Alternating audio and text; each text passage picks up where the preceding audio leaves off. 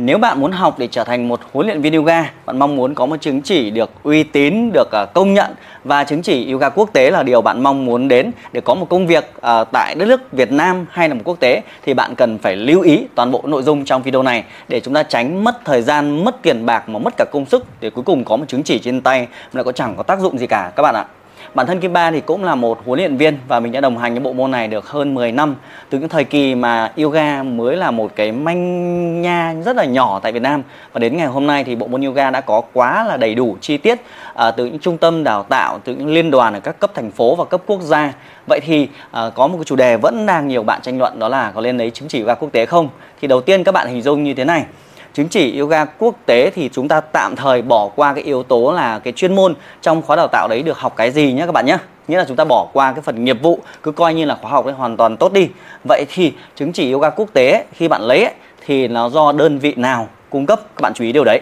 Vì yếu tố quốc tế thì không phải cứ quốc tế là uh, là về Việt Nam là Việt Nam công nhận đó các bạn ạ. Bạn hình dung xem bạn lấy một cái chứng chỉ bằng lái xe ở bên Anh quốc đi thì khi bạn về Việt Nam thì cũng phải có sự thay đổi rất là nhiều là bổ sung thêm các nghiệp vụ những cái chứng chỉ hoặc là bạn phải học lại bằng lái xe để nó phù hợp với cái văn hóa của mỗi cái quốc gia đấy. Nó phải phù hợp với cái luật pháp của quốc gia đấy và phù hợp theo cái tình hình phát triển ở mỗi địa phương. Nên rất nhiều bạn có chứng chỉ quốc tế nhưng mà theo luật pháp của Việt Nam thì hoàn toàn không công nhận điều đấy. Và để công nhận được thì các bạn cần bổ sung những cái chứng chỉ nghiệp vụ bổ sung tại quốc gia là Việt Nam. Giống như rất nhiều cái trường hợp mà bây giờ đó là chúng ta đều nghĩ rằng là uh, Ấn Độ là nơi phát triển yoga rất là mạnh trong thời gian ban đầu đúng không? Nhưng những bạn à, huấn luyện viên yoga Ấn Độ sang Việt Nam mà để được dạy một cách hợp pháp để có một cái à, gọi là cái gì nhỉ? những cái lợi ích những cái quyền lợi một cách ờ, đầy đủ nhất thì các bạn vẫn phải bổ sung các cái nghiệp vụ chứng chỉ bổ sung dành cho những người nước ngoài đang giảng dạy tại Việt Nam thì các bạn hình dung là khi bạn lấy một cái chứng chỉ quốc tế đấy thì cái chứng chỉ đấy nó được công nhận ở nước nào và nhớ là cái sự công nhận đấy là phải hai chiều nó phải là hai chiều các bạn nhé ví dụ bạn lấy một chứng chỉ ở Ấn Độ, nhưng mà chỉ Ấn Độ công nhận và Ấn Độ họ bảo là hoàn toàn bạn thể dạy Việt Nam. Nhưng khi, nhưng mà ở phía Việt Nam đâu có bất cứ một cái thông báo, một cái công văn nào để chứng tỏ điều đấy. Như là chúng ta đôi khi chỉ nghe theo kiểu một chiều, hay kể cả chứng chỉ của Ali ở bên Mỹ chẳng hạn ấy. Thì đấy là phía ở bên Mỹ. Nhưng khi về các quốc gia khác nhau thì nó phải theo luật pháp nước đấy. Giống như Việt Nam chúng ta chứng chỉ Ali bên Mỹ. Thì về Việt Nam thì chả biết được cái dấu ấy đóng chủ của ai. Ai là người cấp? Đúng không? Và họ cũng không có một cái đại diện pháp lý tại Việt Nam. Do vậy thì cái chứng chỉ đấy, khi về Việt Nam chúng ta vẫn phải bổ sung thêm cái nghiệp vụ ở chứng chỉ Việt Nam. Nên bạn phải lưu ý điều đấy, nên là tránh chúng ta là hay cứ nghe cái từ quốc tế là chúng ta nghĩ rằng cái gì quốc tế thì đều được công nhận trên cả thế giới. Nhưng mà mỗi lãnh thổ, mỗi quốc gia họ đều có cái luật pháp riêng, quy định riêng, đúng không các bạn? Và cái yếu tố tiếp theo nữa, đó là việc bạn có chứng chỉ quốc tế rồi thì chung quy lại. Đó là cái việc à, đi dạy ấy được hay không được nó không nhất thiết là phải là ở chính chỉ tất nhiên chúng ta phải có chứng chỉ hợp pháp rồi nhưng mà khi bạn đi dạy thì bạn hãy hình dung cái công việc yoga này nó là một công việc tự doanh nó là công việc tự doanh. Bạn không thể cầm cái chứng chỉ đến phòng tập là tôi có chứng chỉ này tôi có chứng chỉ này thì người ta nhận bạn. Nó vẫn phải liên quan đến nghiệp vụ của bạn kinh nghiệm của bạn nữa đúng không các bạn? Tùy vào điều kiện. Tất nhiên có nhiều các cái trung tâm đào tạo thì đôi khi họ à, có thể là một cái sự hiểu biết có thể là họ đã à, quan sát dựa vào trên trải nghiệm là đã cái nhân sự của họ là được cấp bằng ở một cái trung tâm nào đó quốc tế là đó chẳng hạn thì khi bạn mang một chứng chỉ đến thì họ họ chỉ công nhận thôi là à cứ chứng chỉ quốc tế là họ ok vì họ đã cảm thấy à cái các cái chứng chỉ quốc tế này là nghiệp vụ ra là tương đối tốt phù hợp với cái uh, mong muốn phát triển của họ. Còn đại đa số khi mà bạn tốt nghiệp khóa đào tạo viên là bạn phải là tự doanh nhé bạn phải tự doanh. Bạn có thể xin làm các trung tâm A B C. Tuy nhiên thì uh, công việc là công việc tự doanh bạn lên mở cái lớp và phát triển công việc riêng của mình thì đó là cái lợi thế ở Việt Nam chúng ta, là chúng ta có thể là phát triển các câu lạc bộ, các phòng riêng với chi phí thấp hơn bạn có thể dạy PT và rất là thoải mái. Nhưng các bạn ơi, các bạn lưu ý một yếu tố sau. Tại vì có nhiều bạn khi học chứng chỉ quốc tế thì nghĩ rằng mình sẽ cầm chứng chỉ đấy, mình sang nước ngoài mình dạy nhá. Thì đấy là một cái yếu tố hoàn toàn khác đấy. Thứ nhất, ở nước ngoài đôi khi bạn lấy cái chứng chỉ đấy là quốc tế thật.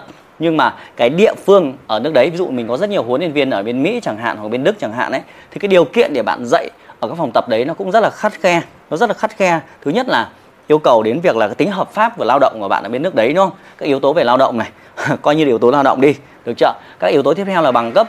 Ngoài bằng cấp thì cái bằng cấp nó phải phù hợp với địa phương của họ, nghĩa là họ yêu cầu, thậm chí bạn là chứng chỉ quốc tế bên Mỹ, nhưng mà đôi khi đến cái địa phương đấy, các cái tiểu bang đấy thì họ lại cần thêm cái điều kiện nhất định nào đó, thì bạn phải bổ sung cho phù hợp với các cái cái trung tâm đấy. Tất nhiên ở góc độ kim ba thấy rằng thì à, nếu mà chúng ta sang nước ngoài, chúng ta xin việc thì có thể cũng là một cái phải nỗ lực rất là nhiều. À, vì một vài lý do như là ngôn ngữ và các yếu tố khác chẳng hạn thì cái tỷ lệ mà giáo viên Việt dạy tại các trung tâm ở bên nước ngoài thì có thể là một cái động lực cần phải nỗ lực nhiều hơn. Nên là cái lời khuyên thì thường các bạn ở nước ngoài các bạn hay có cái xu hướng là mở các lớp học online. Vì việc triển khai cái lớp học mà mở phòng ở các nước quốc gia đấy thì cái điều kiện kinh doanh nó rất là khắt khe và chi phí nó rất là cồng kềnh vì trong quá trình học các khóa kể cả quốc tế hay ở Việt Nam đa phần các khóa đào tạo chỉ dạy chúng ta các cái nghiệp vụ về giảng dạy yoga thôi. Còn cái phạm trù bạn mở một cái phòng tập là một cái lĩnh vực khác các bạn chú ý nhé nhiều khi bạn cứ bảo là ô thế cái chứng chỉ này có mở được phòng không? Tất nhiên uh, tùy từng khu vực thì người ta vẫn tạo điều kiện cho bạn mở. Nhưng việc bạn dạy một môn gì đó và bạn mở một cái cửa hàng kinh doanh thì cái cửa hàng kinh doanh ấy bạn phải bổ sung thêm các giấy tờ pháp lý cho hoạt động kinh doanh đấy. Cấp độ nhỏ thì có thể là hộ kinh doanh nếu ở Việt Nam. Cấp độ lớn hơn sẽ là phải đăng ký kinh doanh cấp độ tiếp theo là các loại khoản thuế theo cái tình hình của từng khu vực. Tất nhiên thì nếu mà chúng ta dạy yoga ở nước ngoài thì các khoản thuế sẽ khắt khe hơn rất là nhiều. Nên là đa phần các bạn huấn luyện viên yoga mà người Việt tại nước ngoài đều chọn lựa cái phương án là dạy online vì nó sẽ à, giảm nhẹ cái việc khởi nghiệp đi nó không cồng cành trong việc chi phí cơ sở vật chất và nó phù hợp cho những người làm tự doanh. Thì trong video này là cái báo giải đáp các bạn đến về cái thực tại là uh, chứng chỉ yoga quốc tế là như thế nào để các bạn có bức tranh tổng quát hơn. Nhưng nhớ dù làm gì đi nữa dù chứng chỉ gì đi nữa thì cái thời đại mà chúng ta đang sống đó là thời đại của thông tin nghĩa là và thời đại của dịch vụ. Nên là chứng chỉ chỉ là một phần thôi. Có rất nhiều bạn có chứng chỉ rất là giỏi nhưng lại thiếu các kỹ năng mềm để phát triển công việc của mình cần phải học thêm về marketing, về chăm sóc học viên, phải chủ động trong việc tìm kiếm khách hàng và phải có lộ trình để phát triển công việc của mình. Bây giờ thì mình có thể dạy được 7 8 ca một ngày, mình rất là happy vì điều đấy.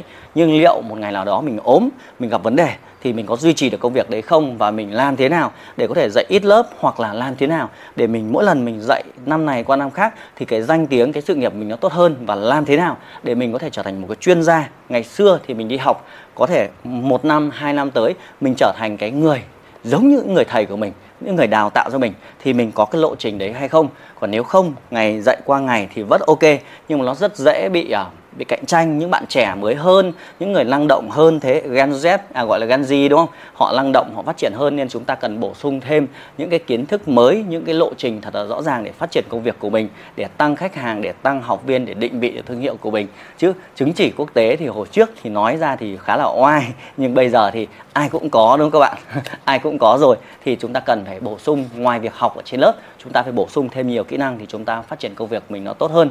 Dĩ nhiên Kim Bạn chia sẻ đến hàng trăm các video dựa trên cái trải nghiệm, kinh nghiệm của mình để làm sao mình từ một huấn luyện viên mình đi dạy thuê ở các phòng tập. Đến lúc này thì mình có phòng tập, đến lúc này mình cũng là người đào tạo và giảng dạy các huấn luyện viên và mình cũng cố vấn cho rất nhiều các chủ phòng tập khác nhau cách để họ phát triển công việc của họ, cách mà Kim Ba đã chuyển đổi từ offline sang online để có thể mở rộng học viên của mình mình ở Hải Phòng, nhưng học viên của mình ở khắp mọi nơi trên đất nước giải à, hình chữ S này. Và thậm chí có rất nhiều học viên đến từ các nước ở châu Âu, ở bên Mỹ, ở bên Úc hay là thậm chí bên Singapore, Malaysia rất nhiều các học viên ở khắp mọi nơi. Thì à, cái bạn chia sẻ rất nhiều điều này trên à, các kênh internet từ Facebook từ YouTube. Thì nếu các bạn là huấn luyện viên thì các bạn mong rằng các bạn hãy xem hết những nội dung đấy. Ngoài việc chuyên môn các bạn học từ những người thầy của mình hãy bổ sung thêm thì công việc nó mới phát triển nó mạnh mẽ nó tăng trưởng à, thêm theo năm tháng thì hy vọng điều này sẽ giúp ích các bạn. Nếu các bạn có câu hỏi nào khác hãy uh, comment ở ngay bên dưới để chúng ta cùng thảo luận biết đâu chúng ta có suy nghĩ mới về các cái hướng phát triển của mình thì sao? Cứ mạnh dạn mà cho đi đúng không? Người cho đi là người chiến thắng. Hẹn gặp lại các bạn trong những chia sẻ về nghề huấn luyện viên yoga. Tiếp theo xin chào.